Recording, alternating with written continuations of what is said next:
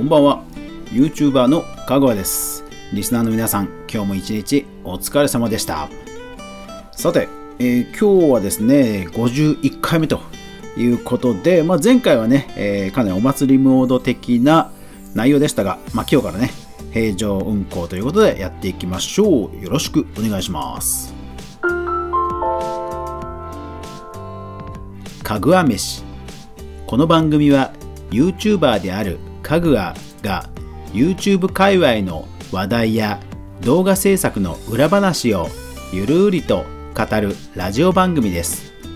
皆さんぜひよかったらフォロー、購読、ポッドキャストアプリなどで聞いてみてください。さて今日はですね、えー、私のイップスの話をしたいと思います。まあイップスっていうのはあの要は燃え尽き症候群というものですね。あのスポーツ選手とかね、えー、あとクリエイターの方とかまあまあなったりするやつですね。で YouTube 界隈ですと、まあ、結構突然ね何ヶ月か動画投稿がなくなったりとかする方も結構いらっしゃいますよね。瀬戸康史さんとかも結構不定期に何ヶ月もね動画投稿なかったりしますよね。うん。もちろんその全ての方がね、えー、イップス燃え尽き症候群とはいうわけではないんでしょうけどもまあまあなんかねクリエイターってやっぱりなんでしょうね常に何かを生み出さ生み出し続けなくてはならないという、えー、プレッシャーというか脅迫観念があってでもそれって本当に体が動くな動かなくなるんですよね。僕が初めてイップスっていうのを知ったのはあの漫画で NHK のアニメにもなった「メジャー」という漫画があってそれで初めて知りました、えー、主人公の、えー、重野五郎君というピッチャーがですねもともと野球の、えー、デッドボールでお父さんをあの亡くしてしまうんですけどもそのデッドボールを投げたピッチャーその投げたピッチャーと、えー、いよいよ対戦してで、まあメ、メジャーに行って対戦してっていうすごい壮大なストーリーの、えー、ゴールとしてその選手と対決する。でそのことで、まあ、達成感が満たされてしまってもうやる気が起きなくなっちゃうっていうそういうくだりがあるんですけどそこで初めてイップスという言葉を知りました。で、えー、私が、えー、まあ、イップスというか燃え尽き症候群になった時が、えー、2019年の春ですね。あの要は YouTube でチャンネル登録者数が1万人いった時のことですね。いやー、でも今でも本当ね、思い出します。あのー、本当当時ギリギリだったんですけど、ギリギリでも、やっぱりね、1万いくってね、本当辛かったんですよね。うん。まして私、あの、生活がかかってましたから あの、なんとしてもね、あの、数を増やさなきゃいけないっていうのもあって、もうね、大変でした。で、大変だったったがゆえにこう余計にこう達成してしまった時にうんなんかね体が動かなくなってしまった時期があったんですね。5月からちょっと事務所を新しく借りようと思っていてでその身支度とかを今日していたんですけどもその時にデータの整理もねしていてで、えー、その当時の日記が出てきたんで日記読むのってむちゃくちゃ恥ずかしいんですけどもえー、今日は、えーまあ、イップスの話、まあ、当時の僕のね、えー、心情の吐露したいと思いますので、えー、よかったらお付き合いください。具体的にはね、4月から5月にかけて多分動画投稿がほぼなかった時期があったと思うんですよね。その時の話ですね。えー、じゃあいきますね。2019年4月6日。次女ちゃんの入学式と。初日の夜結局私自身布団に向かった次女ちゃんに話しかけてみることにした。まあその日会話をできるタイミングがそこしかなかったんでしょうね。新しいクラスはどうだった？先生は何の科目の先生？とたわいもない質問から彼女の表情を探る。ただそれでも会話が弾まない。そこで直球を投げることにした。君のことを心配している。友達も離れ、部活も気になっている部に入れるかどうかわからないそういう状況を思って君を見ると何より浮かない顔をしているように見えるんだ。少し間を置いて彼女は答えた。心配されても仕方がない。頑張ったら動物の森を買ってくれる？とだけ小さな声で答えてくれた。わかった。それで頑張れるなら考えるよ。と抱き言った。ただ、それが精一杯だった。2019年4月8日、しばらく調子の良かった腰が痛い、体が硬くなっているのだろう。寝起きの時に何かの拍子に変な姿勢をしてしまった。腰に負担がかかってしまった。痛い。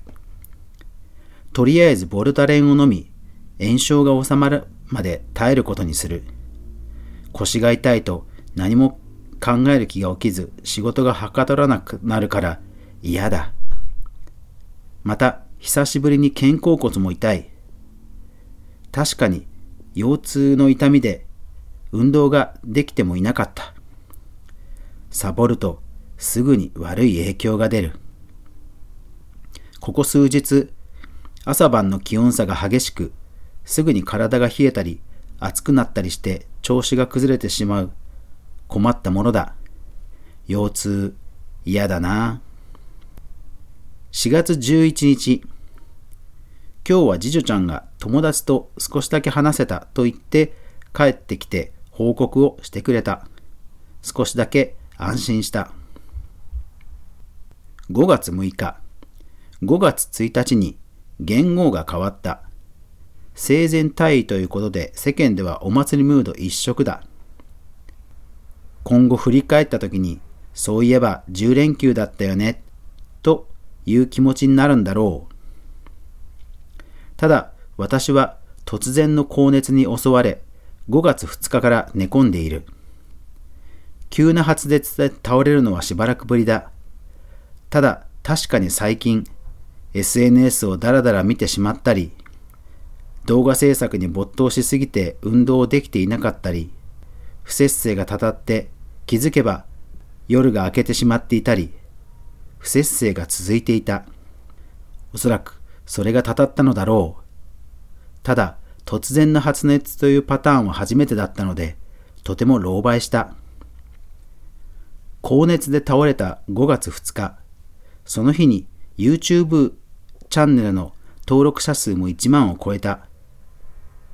私としては感無量という喜びに包まれていたが、しかし、そのすぐに実家の母からメールがあった。寝たきりの父が高熱らしい。母のメールから、よく頑張ったよね、と、もう諦めに似たくだりがあった。父が危ない。5月3日、たっぷりの睡眠をとり、徐々に熱が下がっていくのが分かった。しかし、ここまで異変を感じながら、どうしようという思いが奮い立たない。病院に行くのもためらわれる。しかし、意を決し、午後3時、救急病院に行った。なお、これは自分の病院です。えー、父の病院に行ったというわけではありません。5月5日、ようやく私の熱も下がり、実家の父も少し落ち着きを取り戻した。5月6日、私は腰の痛みで目が覚めた。また腰が痛い。ただ、このままぎっくり腰になるような痛さではないという感じはしている。ボルタレンとディレグラを飲み、痛さを散らし対応する。ほどなくすると、ややすっきりし、何かをやろうという気持ちになってきた。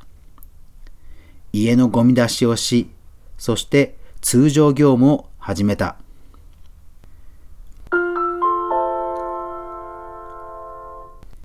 5月7日、もう10連休は二度と来ないでほしい。インコを包丁していると飲みかけのものを机の上に置けない。この日も、そのため、近くのプリンターの脇に缶ジュースを置いていた。机より下にあるので、インコに見つかりにくい。ただ、その後、三脚を取り出そうとしたら、プリンター周りにあるケーブルに引っかかり、ジュースが倒れた。ジュースに広がる甘い香り。プリンターの近くということで、物もたくさんあり、盛大にぶちまけた。ぶち切れた。ふざけるな。自分のミスなのだが、それでも苛立ちが抑えられなかった。拭き取ったタオルや絨毯を掃除し、格闘すること1時間半。そこで、このストレスから突然動悸が始まった。ドク、ドク、ドク。ものすごい速い鼓動で胸が締め付けられる。おそらく脈拍は120ぐらい倍ほどになっているだろう。フリーになれたての頃、よくなっていたやつだ。過剰な精神ストレスで心臓のバクバクが止まらない。この日も30分以上続いていた。苦しい。このまま収まらず1時間経ったら救急車を呼ぼうと思っていた。それでも45分くらいでなんとか収まったので事なきを得た。風邪ひきからくしゃみによるぎっくり腰のリスクには気をつけていた。しかし、動機のことはもうすっかり忘れていた。死ぬかと思った。世の中の人はこの10連休を楽しんでいるのだろうな、と悲しくなった。こんなポンコツな体とあと40年も付き合うのかと思うと悲しくなった。5月11日午前9時父が他界した。数日前からこじらせていた肺炎が原因ということだった。これは2019年のことなのでコロナの肺炎ではありません。母に病院から連絡が入った呼吸が止まっていると。私が病院に着くと兄が先に病院に着いていた。心臓マッサージの最中だった。そして母が来るまで続けられていた心臓マッサージ。しかしその後、呼吸は戻ることなく、母の目の前で見取られながら、父は天国へと旅立っていった。5月17日、父の葬儀を終え、実家から帰宅した。父が入院して4年、いつか来る日がついに来たという感じだった。10連休明けの葬儀。日取りもよく、他界してから葬儀まで日数もあり、みんなが予定が組め、参列者も多かった。天気も良かった。ありがとう、父。安らかに眠ってください。私の誇りです。お疲れ様でした。実家に帰り、パソコンを立ち上げる。私のチャンネルで行ったプレゼント企画。やはり変装があった。えー、これは届いていないというやつですね。あのメールアドレスの間違いとか、えー、何かしらの、うん、まあアドレスの間違いとかですかね。やはり25名だとそういうケースがあるな。とりあえずすぐに返信が来たからよかったけど、次はどうしようかな。5月25日。半日かけて作った動画が未公開の開発情報が動画に映り込んでいて、泣く泣く削除。慎重に確認したが、私が全ていけないのだけど、コメントで指摘されるまで気づかなかった。半日無駄になったよ。くそ、くそ、くそ。5月26日、クリエイティブで時間がかかること。えー、この後、つらつらつらとあのクリエイティブの愚痴をひたすら書いてますね。まあ5月下旬ぐらいからぼちぼち動き始められてきたという感じですね。うん。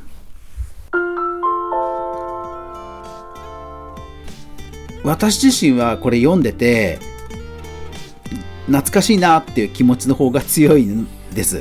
ですからまああんまりこう悲観的に皆さん捉えずにあの心配なさらないでください。結構ねあの動画の時はテンション高めで別人格になってるタイプの私は投稿者だと思います。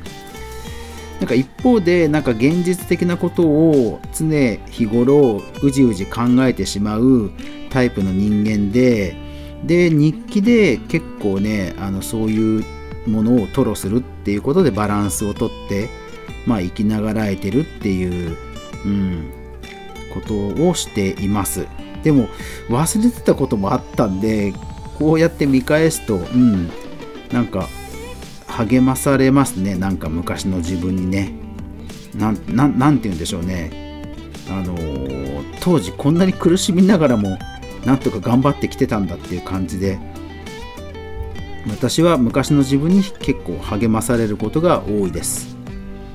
まああとあのー、家族のことは家族の名誉もあるので えー、この今はしょったところも当然ありますが私は今目の前では字面では見えていますので、えー、そのくだりに関しては私の中でもやっぱりジーンとくるものはやっぱり込み上げるものはやっぱりありますね。まあでもほんといろいろこうやってみるとほんといろいろ重なってましたね。そうなんですよね。なんか世間はあの言語が変わったっていうお祝いムードと一方で私自身のそういう体調不良とか父の他界とかネガティブなこととあまりにもアンバランスな状況もなんか受け入れられなかったんでしょうね。処理できなかったんでしょうね。でもねやっぱり今読み返すとそう最近は腰痛とか背中の痛みもほぼなくなってきたのでやっぱり読み返すとね、ほんと健康大事だなって思いますね。なんかやっぱり健康だと考え方もやっぱりポジティブになるんでしょうね、きっとね。いや、だからほんとね、コロナで皆さん運動不足気をつけてくださいね。今私もあの筋肉低下、筋力の低下が本当今数字で出てるので、どうしようかなって思ってるんですけど、いや本当ね、筋肉が衰えるともういろんなところに痛みが出てくるんで本当ね皆さんも気をつけてください。はい。というわけで今日は昨日とは打って変わって ちょっと重めな内容だったかもしれませんがあの皆さんあまり心配しないでください。私は元気で 生きています。ただたまにあそうそうだからこれ日記に書くときこそあえてそうこういうちょっとダークなのが出やすいっていうのはありますからそこはね あの心配しないでください。まあこういう一面誰しもあるでしょ？うん。ね。これだから私が死ぬ前にちゃんとデータ消さないといけないっていうそういう案件ですよねはい気をつけようというわけで、えー、今日はちょっといつもと雰囲気変わっていますが、まあ、動画投稿者に、えー、たまに見られるイップス燃え尽き症候群というお話でした。はい。まあ、全然問題ないです。大丈夫です。とにかく今はね、皆さんコロナ頑張りましょう。はい。というわけで今日も最後まで聞いていただきありがとうございました。やまない、雨はない。明日が皆さんにとって良い日でありますように。おやすみなさい。